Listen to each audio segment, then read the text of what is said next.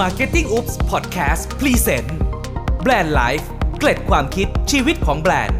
มาเรียนรู้เรื่องราวของแบรนด์จากทั่วทุกมุมโลก พร้อมถอดวิธีคิดจากเจ้าของแบรนด์ และผู้บริหารองค์กรต่างๆ เพื่อเป็นแรงบันดาลใจ และไอเดียให้กับคุณ สวัสดีครับ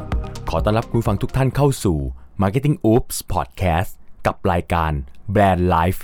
เกร็ดความคิดชีวิตของแบรนด์ รายการที่จะมาบอกเล่าเรื่องราวชีวิต แล้วก็การเดินทางของแบรนด์ต่างๆ ที่น่าสนใจจากทั่วทุกมุมโลกกับผมก้ารินทร์ครับ วันนี้จะเป็นเรื่องราวที่เกี่ยวข้องกับแบรนด์ระดับโลก ในชื่อตอนที่ว่า สมการและก็โอกาสครับ วันนี้นะครับก็จะขออนุญาตเริ่มต้นจากสมการสมการหนึ่งครับฟังแล้วอาจจะดูเป็นคณิตศาสตร์นิดนึงนะครับ แต่จริงๆแล้วเป็นสมการที่เกี่ยวข้องกับชีวิต หลาย ๆ ท่านคงเคยผ่านตานะครับ แล้วก็เคยได้ยินเรื่องราวสมการนี้นะฮะสมการนี้เริ่มต้นแบบนี้ครับ โอกาส เท่ากับความพยายามบวกการเตรียมพร้อมครับ อีกทีนะครับ โอกาสเท่ากับความพยายามบวกการเตรียมพร้อมครับ ในโลกยุคปัจจุบันเนี่ยนะครับ ทุกๆ เรื่องทั้งเรื่องชีวิต เรื่องการทำงาน แล้วก็มาถึงเรื่องการทำการตลาดการสร้างแบรนด์ต่างๆเนี่ยมันมีการแข่งขันที่สูงขึ้นครับ มีตัวเลือกแบรนด์ต่างๆ เกิดขึ้นมากมายในสังคมนะครับ และถ้าท่านผู้ฟังเนี่ยกำลังรู้สึกว่าโอกาสในชีวิตในยุคปัจจุบันเนี้ยมันช่างาได้ยากจริง ๆ เนี่ย วันนี้นะครับผมมีเรื่องราวที่น่าสนใจ เป็นวิธีในการค้นหาโอกาสที่ซุกซ่อนตัวอยู่ มาเล่าสู่กันฟังนะครับ กลับมาที่สมการนะครับ โอกาสเท่ากับความพยายามบวกการเตรียมพร้อมครับ เรื่องราวแรกนะครับเกิดขึ้นที่ดินแดนชนบทอันหนาวเหน็บของประเทศสวีเดน มีเด็กชายคนหนึ่งเนี่ยกำเนิดขึ้นด้วยอาการที่เขาเรียกว่าเป็นการเรียนรู้ที่บกพร่องนะครับ แต่ทว่าตัวของเด็กชายคนนี้เองเนี่ย เขากลับมีความเชื่อในตัวเองอยู่เสมอครับว่า เขาน่ะเป็นคนหัวดีครับ ในเรื่องธุรกิจ เขาก็เริ่มต้นทำธุรกิจด้วยการขายเมล็ดพันธุ์พืช ในโรงเก็บของที่อยู่หลังบ้านนะครับ ใช้เวลาเพียง 1 ปีครับ ก็สามารถเก็บเงินเนี่ยเอามาซื้อจักรยาน เขาก็ปั่นจักรยานเนี่ยเป็นพาหนะนะครับ ใช้จักรยานเนี่ยขี่ไปซื้อไม้ขีดนะวิธีการของเขาคือเขาไปซื้อไม้ขีดแบบยกลังมานะครับ แล้วก็มาแบ่งขายเป็นไม้ขีด กักเล็กๆนะครับในอดีตก็การจุดไฟเนี่ยยังไม่มีไฟแช็กนะครับก็คนก็จะใช้ไม้ขีดเยอะนะฮะซื้อมาเป็นลังๆ ซื้อไม่ขีดมาเป็นแบบซื้อส่งมา แล้วก็มาแบ่งขายใส่กลัก แบ่งเป็นกลักเล็กๆ แต่ขายปริมาณมากๆ จนทำให้เขาพบแนวคิดด้วยตัวเองนะครับว่า อะไรก็ตามเนี่ยเวลาซื้อมาเยอะๆเนี่ยมันจะได้สินค้าราคาที่ถูกนะฮะและเอามาแบ่งขายเนี่ยก็ไม่ต้องขายแพงมากก็ได้ แต่ขายปริมาณมากๆเนี่ยก็สามารถทำกำไรที่ดีได้ครับ เด็กชายคนนี้เนี่ยใช้เงินรางวัลที่ครอบครัวมอบให้นะครับ ตอนเรียนจบชั้นมปลายนะครับ มาก่อตั้งกิจการร้านขายของจิปาถะนะครับ ก็เรียกว่าขายทุกอย่าง โดยเขาเริ่มต้นด้วยการลงโฆษณาในหนังสือพิมพ์ท้องถิ่น จัดพิมพ์แคตตาล็อก สินค้าของตัวเองในร้านของตัวเองนะครับ แล้วก็เปิดบริการการสั่งซื้อสินค้าทางไปรษณีย์ด้วย เรียกได้ว่าล้ำมากๆนะครับในยุคนั้น โดยร้านเนี้ยขายของทุกอย่างครับไม่ว่าจะเป็นสมุดปากกากรอบรูปนาฬิกาถุงน่อง แล้วก็เครื่องประดับต่างๆ จุดเปลี่ยนมันอยู่ตรงนี้ครับ ในช่วงปีคศ 1950 ครับ รัฐบาลสวีเดนได้ออกโครงการบ้านหนึ่งล้านหลัง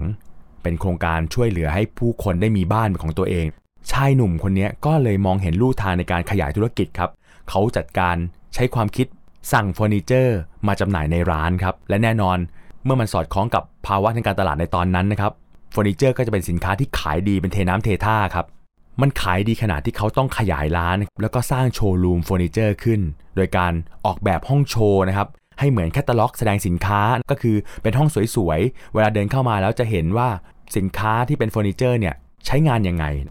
เน้นการโชว์สินค้าเนี่ยในพื้นที่ใช้งานจริง ใช้แนวคิดการตั้งราคา คล้ายๆ กับธุรกิจไม้ขีดไฟของเขาในตอนเด็กนะครับก็คือ ตั้งราคาให้ถูกกว่าคู่แข่ง แต่เน้นกำไรจากการขายปริมาณเยอะ ผลตอบรับก็คือร้านของเขาเนี่ยขายดีครับ ขายดีจนต้องถูกกดดันจากคู่แข่งร้านอื่นๆครับรวมตัวกันมาต่อต้าน ไม่ให้ซัพพลายเออร์หรือเจ้าของโรงงานทำเฟอร์นิเจอร์เนี่ยผลิตสินค้าแล้วส่งไปขายให้ร้านของชายหนุ่มคนนี้ฮะเขาไม่ย่อท้อครับ จากปัญหาของการไม่มีสินค้าขายครับ เขาพลิกวิกฤตของปัญหาให้กลายเป็นโอกาส ด้วยการก่อตั้งแผนกดีไซน์ ออกแบบแล้วก็ผลิตเฟอร์นิเจอร์ขึ้นมาขายเองครับ แน่นอนว่ามันเป็นการพลิกนะฮะกลยุทธ์จากการที่ต้องซื้อสินค้าจากคนอื่น กลายเป็นผู้ผลิตแล้วก็ผู้ขายจนวันหนึ่งครับเกิดเหตุการณ์หนึ่งซึ่งเป็นเหตุการณ์ที่สำคัญมากๆครับพนักงานฝึกหัดในแผนกดีไซน์เนี่ยลงมาช่วยขนโต๊ะตัวใหญ่ เพื่อไปส่งให้กับลูกค้าที่บ้านนะครับ แต่พบว่าขาของโต๊ะตัวนั้นเนี่ยมันยื่นออกมาจากรถขนสินค้าครับเขาขนโต๊ะตัวนี้ไปไม่ได้เพราะขามันยื่นออกมาจากตัวรถนะฮะจากอุปสรรคกลายเป็นโอกาสครับ เขาพูดว่า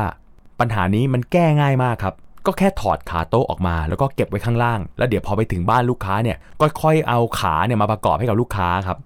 ด้วยประโยคสั้นๆ ของการส่งของไม่ได้อันนี้เนี่ยต่อมาเนี่ยมันถูกพัฒนาครับ จนกลายเป็นไอเดียแนวคิดธุรกิจการทำเฟอร์นิเจอร์แบบแบนราบครับ ที่ผู้ซื้อต้องนำไปประกอบเองที่บ้าน การที่โรงงานไม่ต้องประกอบเฟอร์นิเจอร์แล้วผู้ซื้อเนี่ยต้องนำไปประกอบเองที่บ้านเนี่ย มันเป็นการช่วยลดภาระต้นทุนการขนส่งครับ เพราะสามารถขนส่งเฟอร์นิเจอร์ไปได้เยอะๆนะฮะ แถมยังสามารถสร้างไลน์การผลิตเฟอร์นิเจอร์เนี่ยให้ผลิตได้คราวละมากๆครับ แล้วก็จำหน่ายได้ในราคาที่ถูก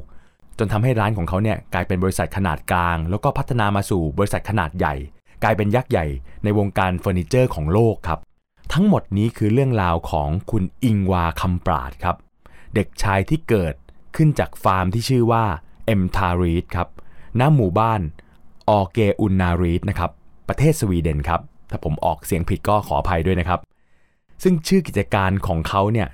ตั้งจากชื่ออักษรตัวแรกของชื่อนามสกุล ชื่อฟาร์มแล้วก็ชื่อหมู่บ้านครับ อิงวา ก็คือตัว I ครับ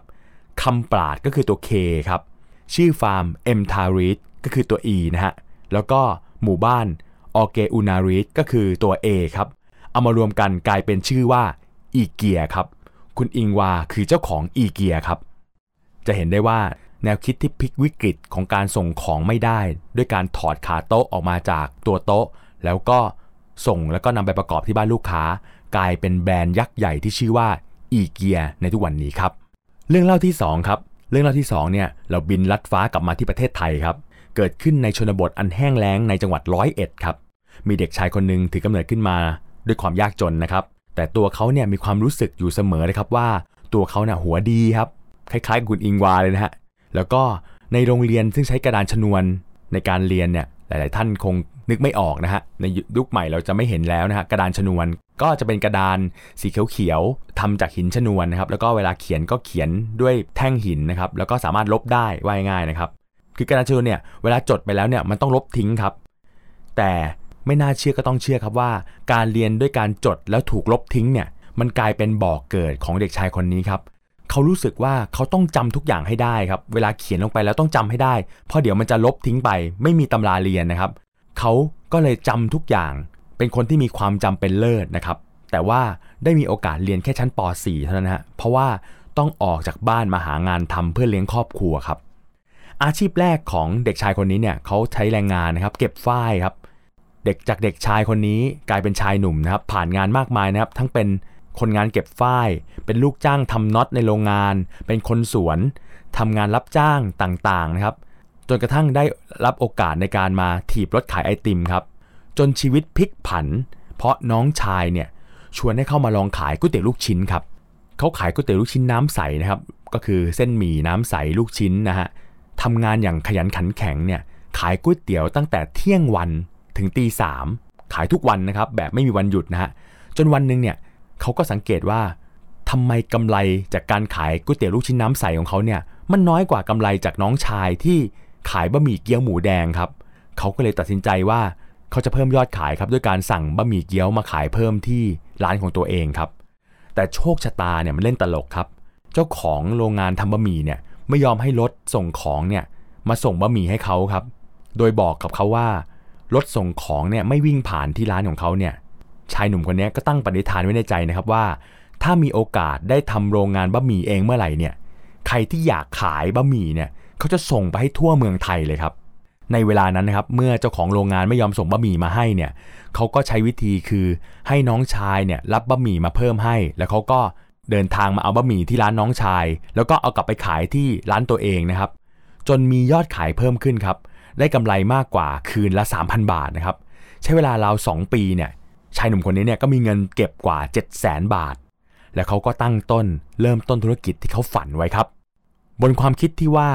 เขาจะทำเส้นบะหมี่ครับเขาจะทำเส้นบะหมี่ที่ดีที่สุดครับเพราะปัญหาของคนขายบะหมี่เนี่ยคือเส้นที่ไม่มีคุณภาพครับ เส้นบะหมี่ที่ไม่มีคุณภาพก็คือ